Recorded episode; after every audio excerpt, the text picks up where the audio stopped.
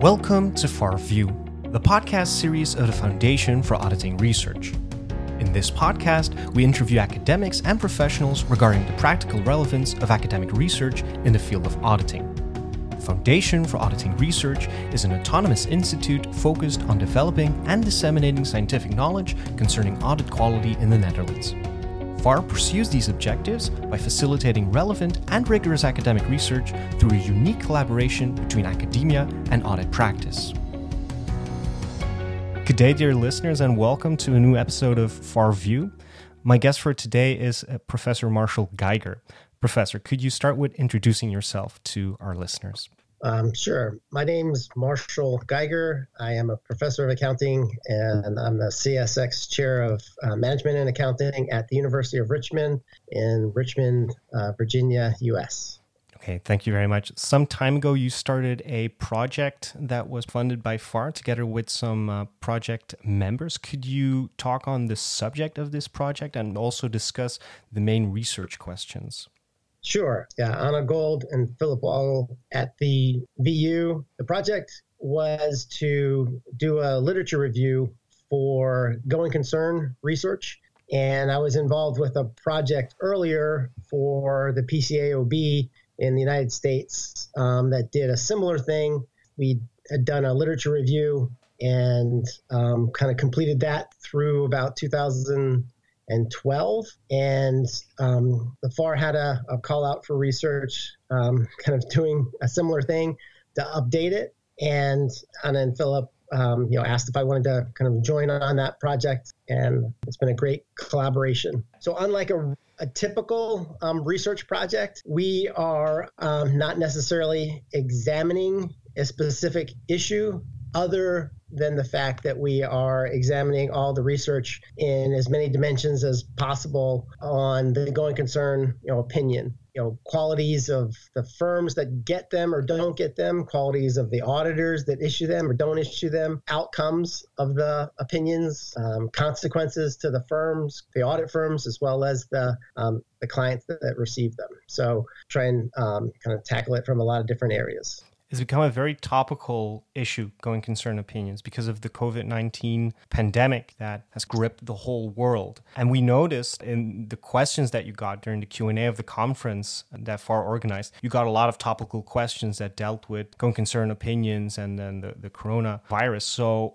I hope you'll permit me to ask some uh, some topical questions as well on the on the same subject. Um, one of the questions, one of the the questions um, I had is, what's the value of a going concern opinion in light of the current pandemic when it's issued? Well, um, you know, as, as we know, kind of the going concern opinion is not necessarily a prediction of failure. Um, it's an indication of the auditor's in the auditor's professional um, opinion that there are some signs that failure might be on the horizon, but there's some um, reasonable doubt about the um, client continuing in business. So you can't issue a going concern opinion to everyone because that would just take away from the value of it. On the other hand, you can't issue it to, to no one because we know there are going to be business failures even in good times. So before COVID, we were at kind of a 10 year low in the going concern rates. So, although other people might not have been interested in it, you know, I was still doing research and going concern, you know, even when it was a 10 year low. So now everyone's interested in it. And I'm sure we will have, you know, tons and tons of great research that um, unfortunately come out of a, a terrible economic time. Yeah, um, yeah.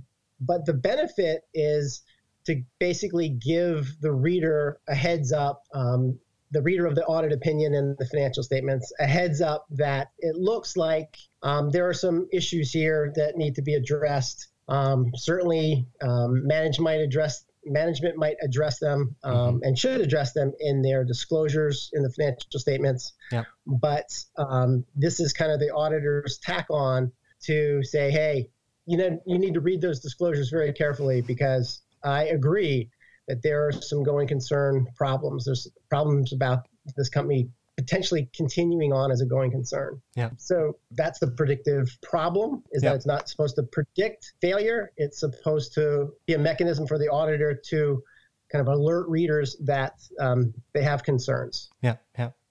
A follow up question I had for this had to do with the accuracy of, of, a, of a GCO. And the question I had is do partners with more industry experience or more experience overall stand a better chance of issuing a more accurate GCO during these unprecedented times? Um, I think the, the literature in the past might speak to some of that.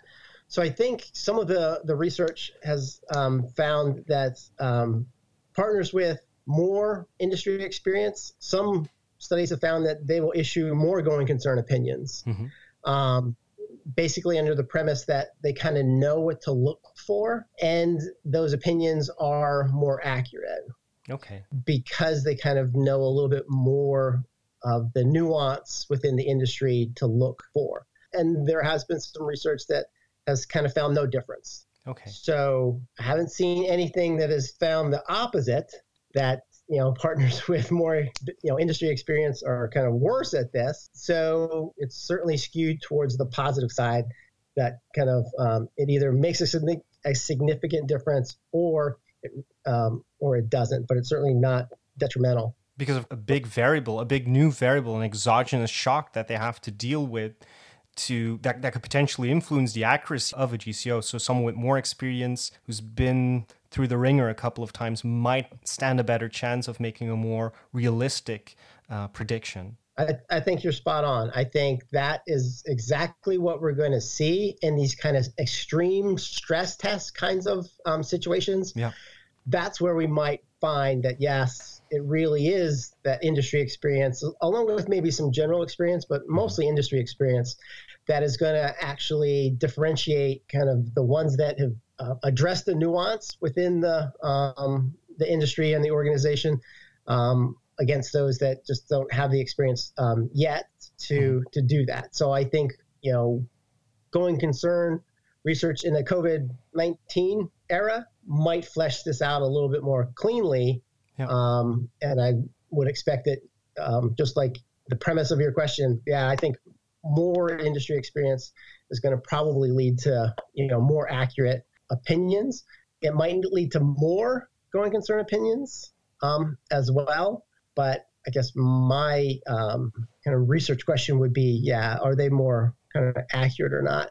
You know, because some of the other research has found that just because you issue more going concern opinions doesn't mean that that's a um, a good thing all the mm-hmm. time. Yeah, it's course. not always a sign of quality like I had kind of mentioned earlier, um, to issue a going concern, it's going concern at the right time, at the right place that we're kind of you know striving that everyone's striving for. Yeah, yeah.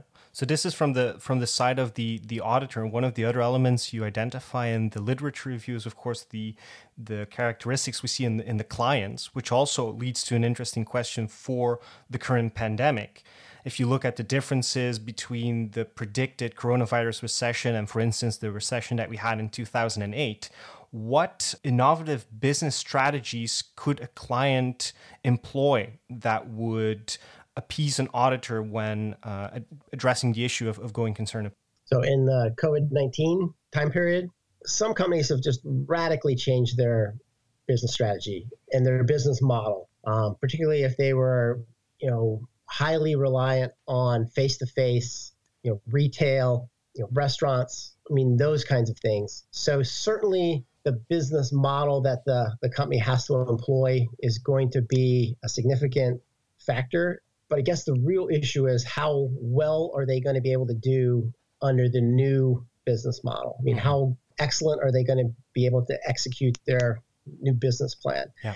And I think that is just an added layer of uncertainty um, because they could have been, you know, mediocre to great under the old business model, but pivoting to a new one, they might not just kind of have the expertise or the resources or the logistics or the supply chain in place to kind of execute well, you know, yeah. for that new strategy. Yeah. Typically, it's not going to be, you know, we go from you know a restaurant to manufacturing swimming pools but it's going to be different. So, you know, how different um, is going to have to be determined. And that's the crazy thing about, you know, business and trying to come up with a an opinion on these um, companies when it comes to going concern, because I mean, as practitioners certainly know, every client is different. Everyone has a different circumstance. Yeah. And every client has a different perspective on what's going to happen and their financial strength that would differ probably within the, the corporate executives at the client, let alone between them collectively and the auditors. So um, it's just taking those normal differences and magnifying them that I think is just going to be you know, interesting and very um, difficult to manage. Yeah, yeah, but it, it will lead to some very interesting research data in a couple of years from now. Oh yes, this will probably take me through the rest of my career. So, you know, there's there's going to be a whole lot of research that will come out of this, and and hopefully that research will help um, practice. I mean, yeah. I think we are trying to you know, not research for the esoteric benefit of, you know, thinking about, mm-hmm. you know, um, theoretical questions alone, but, you know, how can they be implemented, you know, in the real world, which yeah. is why I love auditing research, um, because hopefully in the end it will will help or enlighten some part of you know an auditor's world. So I've just focused on audit opinions, mm-hmm. um, my niche, but in the end, hopefully it is of benefit to know, practice. Yeah. And it speaks to the idea of never letting a good crisis go to waste for the companies. Oh yes, yes, yeah. As academics, we will we will milk this. Um, so the difference is the fruits of those labors won't come out in academic journals for several years. Yeah. Where you know practice will have been you know moved on, and this will be kind of old news. Yeah, we already knew that. Yeah kind of stuff two years from now. But that'll be when you know articles are just starting to be published mm-hmm. because of the um, the time it takes to, to write them up and the review process and all that. So yeah. there's definitely a lag there. Yeah, that's true. It's very difficult to to bridge that gap because academia is is a very slow process. It goes through peer review, it goes through concept papers, working papers. So it's it's a very different um, workflow uh, as opposed to what, what's happening in the firms. It's it's definitely difficult to have more direct more direct communications. I, I see that with a lot of uh, with a lot of scholars and, and also the firms. It's a, it's a shared uh, it's a shared feeling. Maybe one uh, one final yeah. question for the podcast. So we've talked about the role of the auditors. We've talked about the role of the the clients based on, on what's happening with, with COVID 19. One other role is, of course, the, the governments and, and the bailouts that they issue and the, the potential knock on effects of those bailouts. So I was wondering what role a government bailout, such as the CARES Act in, in the US, play in the going concern opinions for companies that have received substantial financial support over the past few months? So I think um, you know, the Congress in the US and I'm sure across the world um, trying to make sure that the companies that have gotten help kind of understand whether it's a loan, whether it's a gift. So I think, you know, once that's determined, then it's relatively easy. I mean, you've either gotten it or you haven't. I think the more difficult issue, you know, beyond that is is there going to be more government help, you know, for this client in the future? And that's a different, difficult question to answer. But in the broad scheme of things, um, I guess I'd place it in the bucket with the same kinds of um, decision processes that auditors would have to go through to ascertain whether clients are going to get help from banks or financial institutions. Yeah. So, in that big bucket, you know, I think the process of decision making and kind of vetting the information is similar.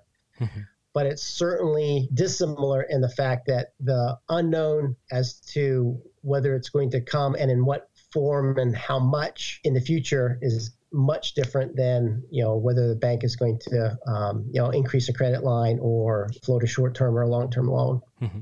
And the, the big unknown is, of course, is is there going to be a second wave in a lot of uh, places where now most of the spread of the pandemic has been stemmed.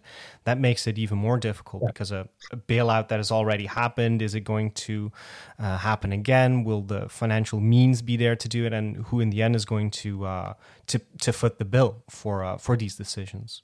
Right. Yeah. I mean, that's exactly the kind of um, case I was kind of thinking of. You know, mm-hmm. we already have had one wave, but there's been talk, you know, across the globe about another wave in different forms. Um, so trying to predict those and how much of um, that piece of pie your client can legitimately expect to benefit from. Yeah. I mean, those are two pretty difficult um, moving parts to nail down. Yep. Now, if your client doesn't have to rely on that, totally different story. Mhm. But there are tons of clients that will have to rely on that. So, you know, that should also be disclosed by management in their disclosures and, and all of that. But certainly gives auditors headaches and um, sleepless nights trying to figure that out.